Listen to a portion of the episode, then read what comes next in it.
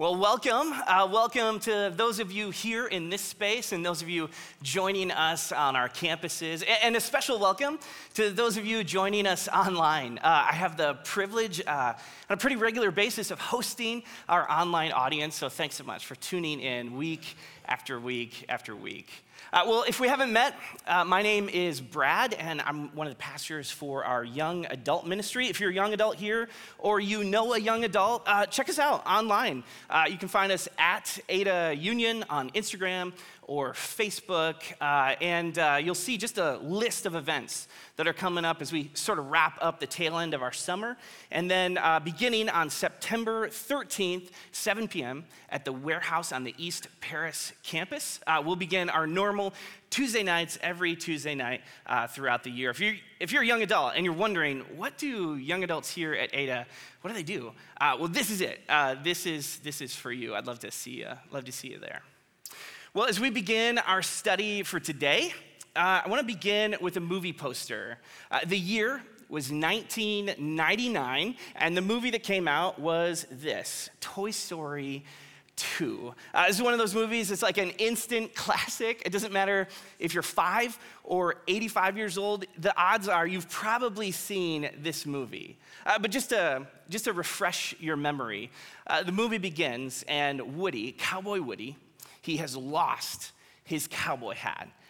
And this is a pretty big deal because uh, he's about to leave for cowboy camp. If he doesn't have his hat, he doesn't know what he's gonna, what he's gonna do. And so his world begins to spiral a little bit and turn upside down as he's searching everywhere for his hat. Uh, he recruits all the other toys to come and help him find his hat, but they, they just keep coming up empty. They can't find it anywhere. And so Woody gets more and more sad and frustrated, anxious, depressed, and hopeless. As we uh, begin um, just the last week of a series where we're looking at questions that Jesus asked, uh, I, I, just have a question. Um, have, you, have you been there? Do you know what that feels like to lose something that feels like it's just core to your identity? And when you lose it, you just feel loss and grief, sadness, hopelessness, and you're not sure how to move forward. Uh, she landed a job in Grand Rapids, Michigan, graduated college, first job. She walks into the office. The only other person in her office is 20 years older than she is, and she sits in a cubicle day after day.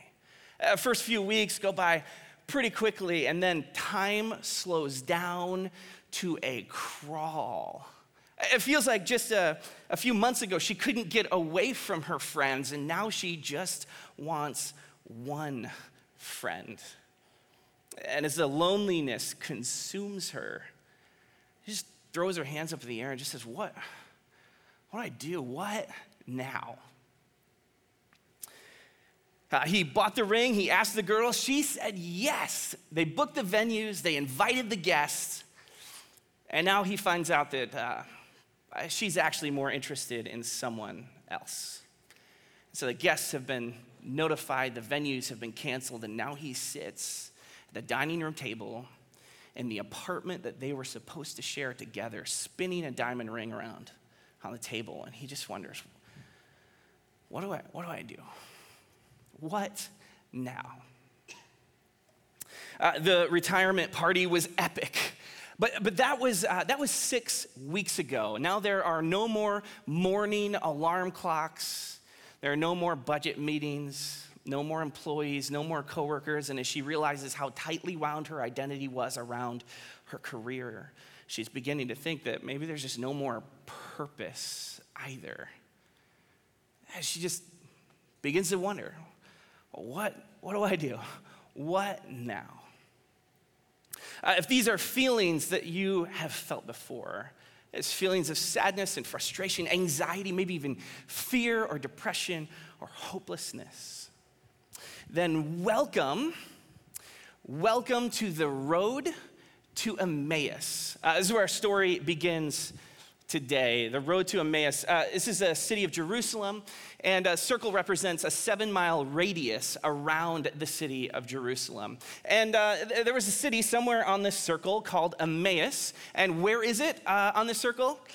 Uh, we don't know. It's, it's been lost to history, but we know it was about seven miles from Jerusalem. And uh, there was a road in which you could walk uh, to get there. So, uh, to set the, the scene for today's story, there are two guys, and uh, they're walking on this road. They're headed to Emmaus. They, originally, they traveled to Jerusalem for a festival, a yearly festival called the Passover. And that's finished now, and they are walking back home. And we get a, a glimpse into how they're feeling, uh, what they're thinking as they're, they're walking along and they're talking they're just kind of processing their experience. Uh, my Bible says that they were downcast and that they were sad. Uh, another translation of the Bible says that they were gloomy. Uh, another one says that they were brokenhearted. These guys are walking along, headed back home, and they're grieving, they're hurting, talking with each other, and they're, and they're struggling. And one of them, uh, as they're walking, looks over his shoulder and sees another traveler. A little ways back, he's beginning to catch up to them.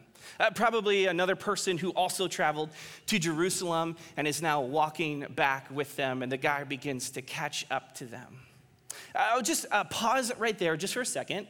Uh, if you were here, if you joined us on week five of this series, uh, Pastor Jeff was teaching and he used a phrase. Uh, it, was, it was this phrase right here. It was the post resurrection appearance, post resurrection appearance. Uh, this is Jesus. He was crucified. Three days later, he defeats death.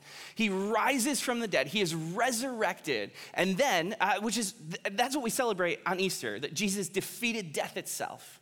Uh, but then we get these little snippets of story where he uh, shows up and he has conversations with the disciples. Uh, Pastor Jeff shared a story uh, about Jesus appearing to Peter and having breakfast with him on the beach. And uh, so, this is uh, this story that we're talking about today. This is also a post resurrection story, a post resurrection appearance, because the traveler who catches up to these two guys as they're walking, it's Jesus. Jesus catches up to these guys, he hears their conversation, he hears their grief, he hears their hurt and then he joins into their conversation and he joins in with a question. And it's a question that I think is uh, pretty simple, and yet I think it's a question that can be profoundly powerful.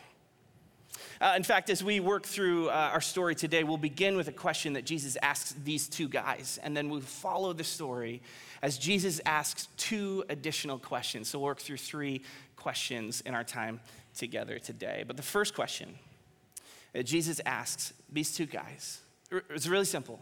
It's just this What's up? well, what's up? Oh, what are you guys talking about? What are you discussing? I see that you're pretty intense, heated conversation here. Seems like, seems like life is pretty hard. What are you, what are you talking about? What's up? Uh, here's how he phrases it. Uh, Jesus asked them, What are you discussing together as you walk along? They just stop in their tracks. And they stood still, their faces downcast. Uh, Luke puts an interesting note here, and he says, uh, he says this. He says, Jesus himself came up and walked along with them, but they were kept from recognizing him. Or kept from recognizing him. They didn't, they didn't know that this guy who was walking with them was actually Jesus. What, is, what does that mean? What is that about? Uh, some scholars think that uh, Jesus puts on some glasses and a mustache and he talks in a real deep voice, so they, like, they don't recognize that it's him. Uh, other scholars think that these guys were so upset. They were so brokenhearted. They were so uh, just grieving that they, they, they knew it couldn't be Jesus. They, it looked like Jesus, it sounded like Jesus, he was saying things like Jesus, but it couldn't possibly be him because they watched him die on a cross. So this can't be Jesus. But most scholars, most scholars agree that uh, Jesus somehow, in his post resurrection body, he somehow just has the ability to conceal his identity from these two guys. Uh, we don't know how, but somehow he has the ability to conceal his identity. Uh, when I was in college, uh, I was dating my wife, and uh, she got a summer job working at a grocery store. And this grocery store had a strict policy that said uh, no one who was a friend or a family member could go through your checkout lane at the grocery store. Uh, so I really I wanted to go see her at work, but I uh, also didn't want to get her in trouble. So I came up with an awesome plan. I would wear a disguise. and so I uh, went to Goodwill. I bought an old suit jacket and some pants. Uh, I convinced my little sister to help me put some makeup on. Uh, she like slicked my hair back and put a hat on so it made it look like I was bald. Uh, she dug through an old. Uh, she dug through an old um, Halloween bin and she found an old wig and she cut it up and she put it on my face so uh, it looked like I had a big beard. Um, and yes, uh, when I was in college, I dressed up to look like an old man by making myself bald with a beard. Um, I get, I get it. The, the irony is not lost on me here. so I put this disguise on. I go to the store. And uh, I'm gonna buy uh, some flowers and a card. I'm just gonna put it on her car out in the parking lot. And so I get what I need. I go into her checkout lane and uh, I walk right up to her. I look her in the eyes and it works. She totally doesn't recognize that it's me. It's not even until I'm like walking out the door that she starts to put the pieces together. Uh, but isn't that how life works sometimes? Uh, when we're grieving, when we're hurting, we're surrounded by people who love us and who care about us, who love us deeply. But yet we, we, just, we just don't have the eyes to see it. We're grieving, we're hurting. It's like the thing that we need the most is the thing that just feels invisible to us. Uh, what if uh, the person that you're sitting next to is a person that Jesus longs to use to meet you in your grief and bring you comfort? Uh, what if a, a friend or a coworker, neighbor, is someone that Jesus longs to use to speak healing into your hurts? Uh, Jesus shows up to these guys and they don't get it. They don't recognize him. They don't see him. I uh, studied uh, just a handful of different scholars, and they all had different ideas about this passage and, and what it means. And uh, all of them, across the board, they all agreed that this passage here reveals to us something significant about the character of our God, the very heartbeat of our God. And that's this uh, this road that these guys are walking on, a road of grief and sorrow, heartache, and brokenness Uh, that's a road that, that we're going to walk on too. And maybe it's a road that you've walked on before. Maybe it's a road that you are on right now. And if not, it's a road that all of us will eventually walk on. And the character of God, the very heartbeat of God, is that Jesus never, never longs for us to walk that road alone. He will always meet us in our grief, always meet us in our sorrow, meet us in our brokenness, even if we don't recognize that it's Him. Uh, my job at my house is to uh, take my kids to school in the morning. And if your house is anything like my house, it gets pretty hectic sometimes. As we're getting ready for school, there are crumbs all over the counter. Uh, kids' backpacks are everywhere. We're packing lunch boxes. We're signing homework papers. Uh, someone inevitably left a uh, yogurt in their backpack over the weekend and it exploded. And we're cleaning up everything. Finally, we pile into the car and we pull up to the curb at school, and every single day, no matter what, every single day, as we open up the car door and my kids pile out of the car, I speak the same words over them every day. Here's what I say I say, I love you, and no matter what you face today, you never have to face it alone. No matter what you face today, you never have to face it alone. Uh, why do I say that to my kids? Every single day. I think because as people, I think that's something that we need to hear over and over and over and over again. Because, because I think we have the tendency to believe the lies that just whisper into our hearts and into our minds that say, hey, that thing that you're dealing with, that grief that you're experiencing, you have to do that all by yourself. That sorrow that you're walking through right now, you have to do that all alone. Uh, that, that thing that you're experiencing, you can't pour that out on somebody else because you're gonna be a burden to them. You're gonna be a hassle to them. You can't do that to them. And listen, this is a lie. Jesus never longs for us to, to walk a road of sorrow and grief all by ourselves. He will meet us on that road, even if we don't recognize that it's Him. I see these two guys, they're walking along, they're, they're talking. And uh, Jesus meets them and asks them what's up. And they answer. Uh, they pour out their hearts to him. They share their grief. They share their heartache. They share their brokenness and their hurts. Ironically, they, they're upset because Jesus died on a cross. They believed that he was the Savior, the Messiah, the one who would rescue Israel, and they watched him die. And I think when, I think when he took his last breath on the cross, I think something died inside each of them as well. And so they, they share their brokenness, they share their grief, and Jesus listens. He hears what they have to say. And then he responds with one of the most amazing passages in all of our Bible. In fact, uh, if I had a time machine and I could go back to any one story in the Bible, I, I don't think it would be when, when Moses parts the Red Sea. I, I don't think it would be when, uh, like, Noah finally finishes the ark. I think, I think it would be this moment right here. Uh, here's how Jesus responds to these guys. He says, and beginning with Moses and all the prophets, he explained to them what was said in the scriptures concerning himself. Uh, the Old Testament, back in the day, wasn't called the Old Testament, it was called the books of Moses and all the prophets. Uh, so, Jesus, he's, he's taking them through the Bible and he's showing them uh, hey, here in Genesis, uh, let me tell you, this is all about the cross. And this is why the cross had to happen. This is why the cross was significant. Uh, let me show you here in Exodus, this is all about the cross and why the cross was important and significant and why it had to happen. Uh, here in Leviticus, this is about the cross. Over and over, page by page by page, Jesus walks them through the Old Testament, showing how everything, everything culminates in the cross that had to happen.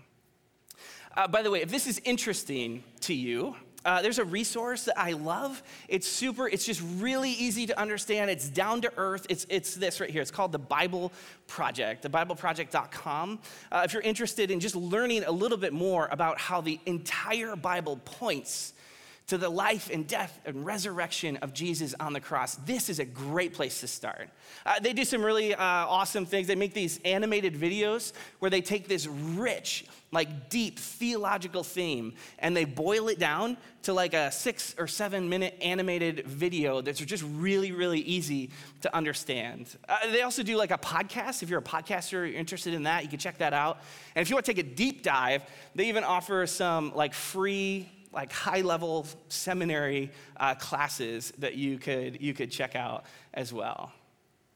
Uh, so these guys are they're walking along, they're listening to Jesus talk about how everything in the Old Testament is pointed to the cross, and they're amazed. It says their hearts burned inside of them. It's like a, when Jesus died on the cross, their faith turned into this cold pile of ashes, and now now it has sparked back into a blazing fire again. And so they're walking. Jesus is explaining uh, all of this to them, and they get home. Uh, they're to Emmaus, the city of Emmaus, and they stop at their house. And, and Jesus acts like he's going to keep, keep going on, and these guys aren't going to have that. They're like, no way. Uh, we are eager to hear more. You need to stay with us. You need to tell us. You need to teach us some more. And so uh, Jesus agrees. He comes in their house, they prepare a meal together. And uh, Jesus does the classic Jesus thing where he takes some bread, he gives thanks, he breaks it, and then they eat together. And as he does, it's like the, their eyes are opened, and all of a sudden they can recognize who he is. And they're amazed. Like uh, this guy who was walking with us, who was teaching with us, who is now sitting down at our table eating with us, it's Jesus. And it's been Jesus the whole time. They are amazed. And as soon as they recognize who he is, poof, he, he's gone. Like uh, he, he disappears from their sight. Here's, here's what it says. It says, Then their eyes were opened and they recognized him, and he disappeared from their sight. Oh, these guys, they have a story to tell now. They have seen Jesus. He did defeat death, he has been resurrected from the dead. And so they leave their home and they race back to Jerusalem because they have to find the, the 11 remaining disciples and they have to tell them what they have just seen and what they have just experienced. I think on the way home to Emmaus, I think they're probably just walking pretty slow, kind of just moseying along, making their way there. Not anymore.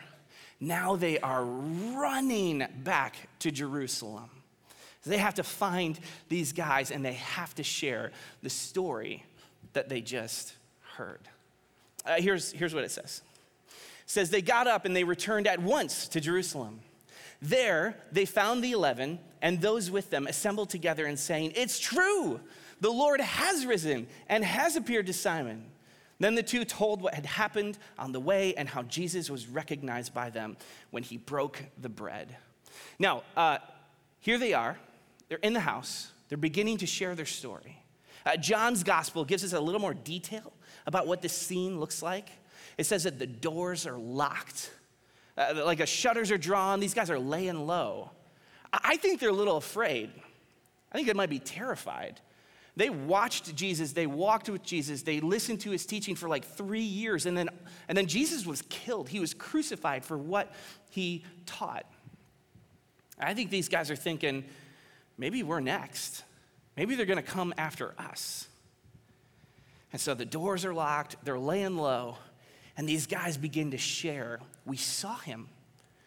We ate with him. We talked with him. He taught us. And as soon as they begin to tell their story, poof, like Jesus, he, he just appears to them again.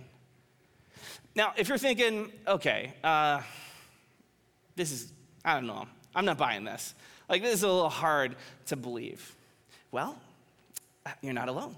That's exactly what the disciples felt. Here's what it says They were startled and frightened, thinking that they saw a ghost. This isn't how real life works. People just don't appear and disappear. This is not reality. What is going on here? And it's into this confusion and skepticism and doubt that Jesus asks the second question that we're going to look at today. Here's what it is He says, What gifts? What, what gives? Why, why are you troubled? Why are you doubting? What, what gives? Here's how he says it uh, Jesus said to them, Why are you troubled? And why do doubts rise in your minds? Look at my hands and my feet. It's, it's I myself. Touch me and see. A ghost does not have flesh and bones as you see I have. Uh, again, John's gospel gives us a little more detail about what's happening here. Uh, the disciples, as they're looking at Jesus, they're wondering is this guy real? Is he a ghost? And one of the disciples, Thomas, he's having a really hard time believing that Jesus actually defeated, the, defeated death and that he's sitting there, standing there, right there with him. And so uh, this is actually, it's where we get the famous painting by Caravaggio, painted in 1602. It shows uh, the disciples and probably Thomas just looking at the wounds in his side and the scars on his hand and the scars on his feet. And when I look at a picture like this, or I read through that text, I, I just have a question. Uh, what's that about? I mean, okay, so Jesus, he comes back from the dead. He can do things like appear and disappear. Uh, he can conceal his identity from other people. If I could do that, I would come back with like ripped abs and like perfectly glowing skin, really white teeth. Like he doesn't do that. He comes back with a wound in his side and scars in his hands and scars in his feet. Why does he, why does he do that? Uh, if you were to take a second and just look at your hands or your arms, you could probably find maybe a scar or two. And you could probably point to it and say a story about how that scar happened, because every scar tells a story, doesn't it? Uh, took a, a trip to Mexico with my family. And uh, we worked at a community center. We volunteered at a community center for a week. And our job there was to help prepare uh, a soccer field for a soccer camp that we were going to run. And uh, so the first day we're there, we're working on the field, and um, we're raking sand into a turf soccer field. And so we have all of this sand and we're raking it in. And my eight year old son, uh, he has a rake and he's pushing it back and forth and he's raking sand in. And it's an old metal rake. And as he's, as he's doing it, the rake breaks in half. And uh, it didn't stop him. Like he kept, he kept working. Half a rake is more like his size anyway. And so he's taking the other half of the rake and he's working in the sand. And uh, what he didn't realize was that the rake where it broke was sharp and jagged. And so he's raking and he pulls it back and he catches himself right in the leg. And it's pretty quick that we realize uh, this isn't like a wash it out and put a band aid on it kind of cut. This is like a, let's find an ER and uh, get a tetanus shot and a couple stitches. And so we did, uh, we found uh, an emergency room and we take him there. He gets a tetanus shot. He ended up getting 11 stitches uh, in his leg. And uh, he's a trooper. Like, he did great. He did fantastic. In fact, here's a picture of him just in the ER at the, the getting stitches. Uh, he, he, did, he did great. It was wonderful. And the rest of the week, he, just, he worked hard. He played soccer. He had fun. But, but there was one thing that put a damper on the trip for him. Uh, we were in Mexico in July, uh, which is pretty much like taking a trip to the surface of the sun. It is so hot. We're outside, we're playing soccer, we're working hard. Uh, end of the day, we come back to the house we were staying, we eat dinner, we debrief our day, and then, then we jump in the cool, refreshing water of the swimming pool. Uh, but Eli, he had brand new stitches, and so he couldn't get in the water. He, he was stuck sitting on the side of the pool, watching as the rest of us splashed around. Uh, do you have a wound or a scar from your past? And it keeps you on the sidelines? It keeps you from chasing after and pursuing the dreams that God has for your life? Uh, maybe a regret or a failure from your past. Uh, maybe a mistake, maybe something that you just say, if I didn't have that thing, if I didn't do that thing, if that thing didn't happen to me, if I didn't have that habit, I could chase after the dreams that God has for my life. But now I'm stuck sitting on the sidelines. Uh, do you live day to day looking down at a, at a scar or a wound that whispers the lies that you aren't good enough, that you'll never be any better, you'll never be any different, you'll never be pretty enough or smart enough or brave enough or strong enough. You are broken and you are messed up. Jesus came back with scars in his hand, a wound in his side. I think he did that so that he could prove to Thomas that he really was who he said he was. But I don't think that's the only reason. I think he came back with scars to give us hope. Because if his scars weren't the end of his story, then your scars aren't the end of your story either. Uh, Jesus shows Thomas the, the scars in his hands. Jesus himself, he defeated death. And if he is big enough to defeat death, then he is bigger than your past. He can redeem your regrets, he is bigger than your failures. Uh, scars that Thomas looks at. I just, I love this passage because uh, it, it, he lets Thomas check him out. L- lets Thomas look at the wound in his side. And he doesn't pressure Thomas. He doesn't make Thomas think anything or, or believe anything. He just kind of lets Thomas feel it out and, and, and see what the, the evidence is.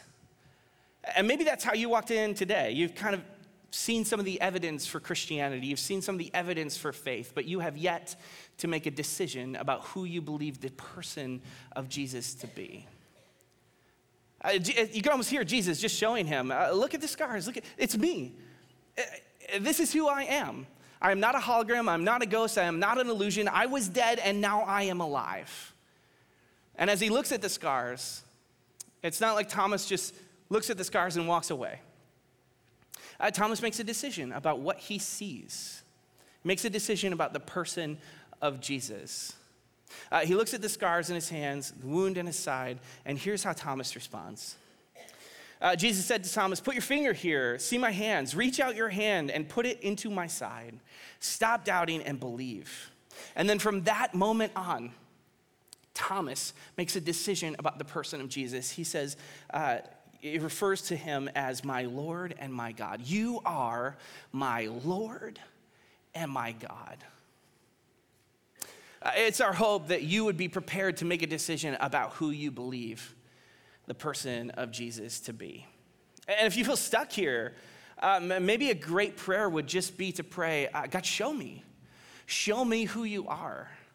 And if you have questions, pull your, pull your campus pastor aside. They would love to talk with you about the person of Jesus. Uh, or if you're joining us online, there's a, there's a place you can go, adabible.info. There's a little tab there that says contact us. We would love to walk alongside you and have a conversation about the person of Jesus. Uh, so Thomas looks at the scars, and, and every scar, every scar tells a story. So, what's the story here that the scars that Jesus has? What, what story does that tell? Well, I'm glad you asked because that is where we get uh, the last question for today. Uh, Jesus begins by asking, What's up? as he just reminds us that no matter how long our road of grief or sorrow or heartache is, he will meet us on that road. And then he asks, What gives? as he just speaks hope into our doubts or our skepticism. And then he asks, Who's in? Who's in? Uh, here's what he says. He's, he told them, uh, This is what is written the Messiah will suffer and rise from the dead on the third day. And repentance for the forgiveness of sins will be preached in his name to all nations, beginning at Jerusalem. You are witnesses of these things. You're witnesses of these things. Well, what do the scars in Jesus' hand and the wounds, what's the story that they tell? It's a story of hope and healing. It's a story of forgiveness and redemption. It's a story of grace, and it's a story that you and I have been invited to share with those around us. Uh, Jesus says, You are my witnesses. Uh, for those of us who believe in Jesus, uh, we have the, the, we've made a decision about who we believe he is, and we have the privilege of sharing that hope with the world around us. He has invited us into that story. Uh, because there's somebody in your world who needs to know, uh, who needs to know that they are deeply loved by God, that they're cherished by God, that He cares for them.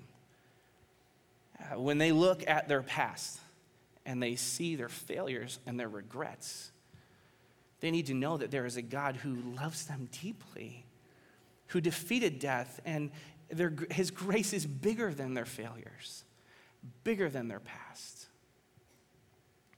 Uh, well, that, uh, that brings us back to here. Toy Story 2. Uh, Woody has lost his hat he can't find it anywhere. Uh, he's frustrated, he's anxious, he's sad, he's hopeless.